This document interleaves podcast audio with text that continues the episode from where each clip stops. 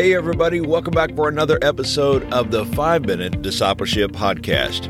My name is Lauren Hicks, and every day I share 5 minute episodes to help you grow in your faith. This podcast is about discipleship and spiritual growth. It's my prayer that these short episodes inspire you and encourage you to be a fully devoted follower of Jesus Christ.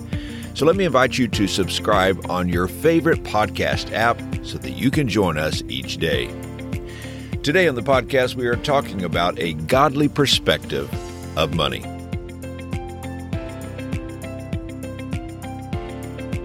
Some years ago, my wife worked for a large national hospital management company. As an employee, she had the opportunity to purchase a small amount of stock in the company. Before buying the stock, I didn't think too much about the company or how it was doing. I had never looked up its stock price. But after receiving the stock in the company, amazingly, I had a serious interest in the success of this company, and in particular, how its stock price was doing. But one day in my Bible reading, I was challenged by the words of Jesus. In Matthew chapter 6 verse 21, he said, "For where your treasure is, there your heart will be also." Jesus is saying that your heart follows your money. Wherever you invest your money and your resources, reveals what is truly important to you. It's possible for our money to keep our hearts tied to this earth. I began to realize that while our investment in the company stock was a small purchase, my heart had followed our investment. And Jesus is right. Where we invest our resources is where our heart and our passions will be. When we begin to lay up treasures in heaven, we gain an eternal perspective. Our heart changes, what we love changes, and our passions change. This is why Jesus said in Matthew chapter 6 verses 19 and 20, do not store up for yourselves treasures on earth where moths and vermin destroy and where thieves break in and steal, but store up for yourselves treasures in heaven. When we invest our finances in the kingdom of God, when we give to the work of the Lord, it keeps our heart and our priorities focused on God.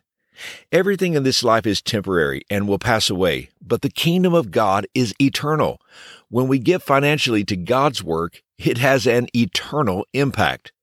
You see, according to Jesus, money is a spiritual issue. Loving money is a root cause for many kinds of sin. Greed and materialism can consume our hearts. The ambition and drive for more and more can turn into idolatry and can lead us away from the Lord. Now, Jesus is not saying that wealth is bad in and of itself. There were many wealthy people in the Bible. He is not pushing poverty as a way to godliness. But he does want us to consider where we are investing our treasure. This is a question every Christ follower must answer. Where am I investing the finances God has given me? For those who have trusted Jesus as Savior and Lord, He is our treasure. We treasure Him above all things. We recognize the lie that earthly goods will satisfy and complete us. Everything we are and everything we have is because of Jesus. Today I am challenged with this thought. We can live for now or we can live for eternity. It is our carnal nature to store up things, and Jesus is not telling us we can't have a good job, own a home, or save for the future but he is calling us away from the selfish, self centered accumulating of things as a major goal in life. Whatever we devote ourselves to becomes our God. The tension we feel is when we try to love both God and money. Eventually, our true loyalty will reveal itself. Only one master will win out. Now, you don't have to be rich to have money as your God. The question is not what do you have the most of? The question is, what do you want the most of? What do you most desire and what do you most value, whether you have it now or not? As we consider these powerful words from Jesus, let's realize that Jesus alone must be our treasure. You might ask, why would we make Jesus our treasure? Why give our all to Him? Why store up treasures in heaven? The answer is simple because Jesus is the only thing worth treasuring. He loved us so deeply that even though we were sinners, he came to this earth to be our Savior. And here's today's challenge Where is your heart?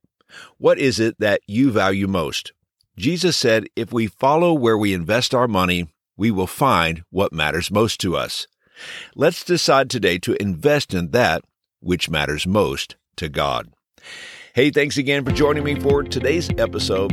If you like this podcast, you can help us find new listeners by sharing today's episode on your social media channels or by texting a friend and inviting them to listen. I hope you have a wonderful day, and until next time, let's continue on our journey as followers of Jesus.